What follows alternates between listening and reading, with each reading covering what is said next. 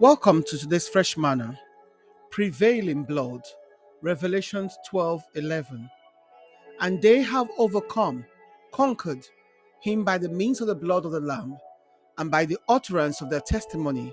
For they did not love and cling to life even when faced with death, holding their life cheap, so they had to die for their witnessing. There is power in the blood of Jesus Christ, the power that is greater than both the energy of humanity and that of our adversary. The power that saves is also the power that releases, delivers, and neutralizes the enterprise of hell and the weaknesses of the flesh. There is no forgiveness of sin without the shedding of blood, according to Hebrew 9:22. Jesus, the Lamb, was slain from the foundation of the world for his blood to redeem us. John 1:29 is a confirmation of Revelation 8:13:8 that until Jesus showed up physically in the New Testament, the significance of his blood was already effectual in the Old Testament until today, powerful to save us and to help us prevail. The blood of Jesus is pure, unadulterated, a keg of power that can deal corrosive blows to the enemy, but preserves everyone who takes refuge in Christ. The blood of Jesus gives us voice and authority to pull down the enemy, according to Hebrew 12 24. We will prevail in every area of life if we dare to apply the blood of Jesus, the blood given for every occasion, and we can take the blood and use it as it's prescribed in Christ in 1 Corinthians 11 25 to constantly remind us that victory is assured. God instructed the Israelites to place the lamb's blood on their doorposts and lintels so that the plagues of the judgment will pass over their houses in Exodus 12, protecting them.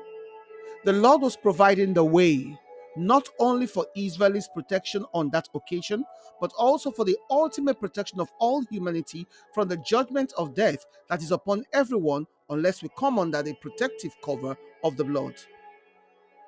The blood of Jesus covers anyone and everyone who puts themselves under that cover. Rahab recognized the implication of the red cord in Joshua 2. Rahab's protection and salvation were dependent on her putting out the scarlet rope, a symbol of the blood of Jesus, implying that she was safe for coming under the protection of the blood. The blood of Jesus is a promise. The blood of Jesus is a heaven given resource that grants us the license to stand in dominion over the works of the enemy.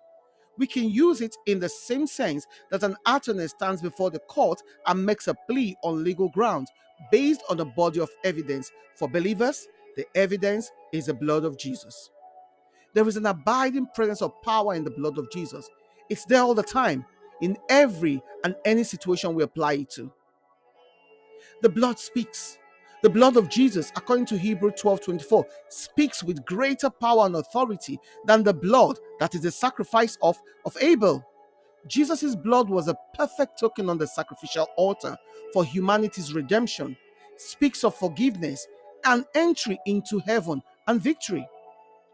By the blood of Jesus, by the shedding of his blood, we are saved from wrath through him. The blood itself, therefore, continues still in heaven before God. It speaks all the time. The perpetual ransom price for the eternal covenant declares Hebrew 13:20. Jesus' death and resurrection have purged our conscience from dead works, cleansed us, and continues to clean us. The blood of Jesus redeemed us from shame, guilt, and death, says Ephesians 1 7.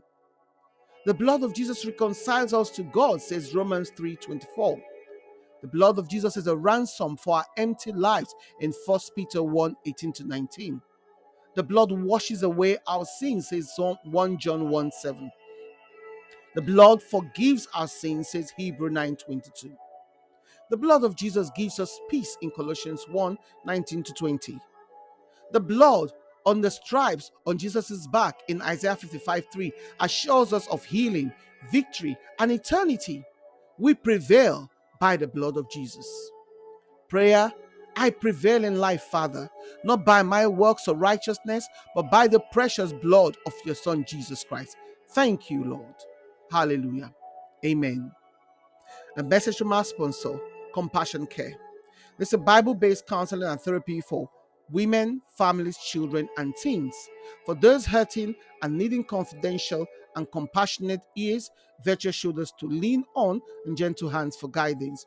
Wherever you are in the world, if you need their services, get in touch with them on compassion caring at outlook.com. Compassion caring at outlook.com. Or you can Skype them on compassion care or call, text, WhatsApp on 07523 241 116. 07523 241 116. Shalom.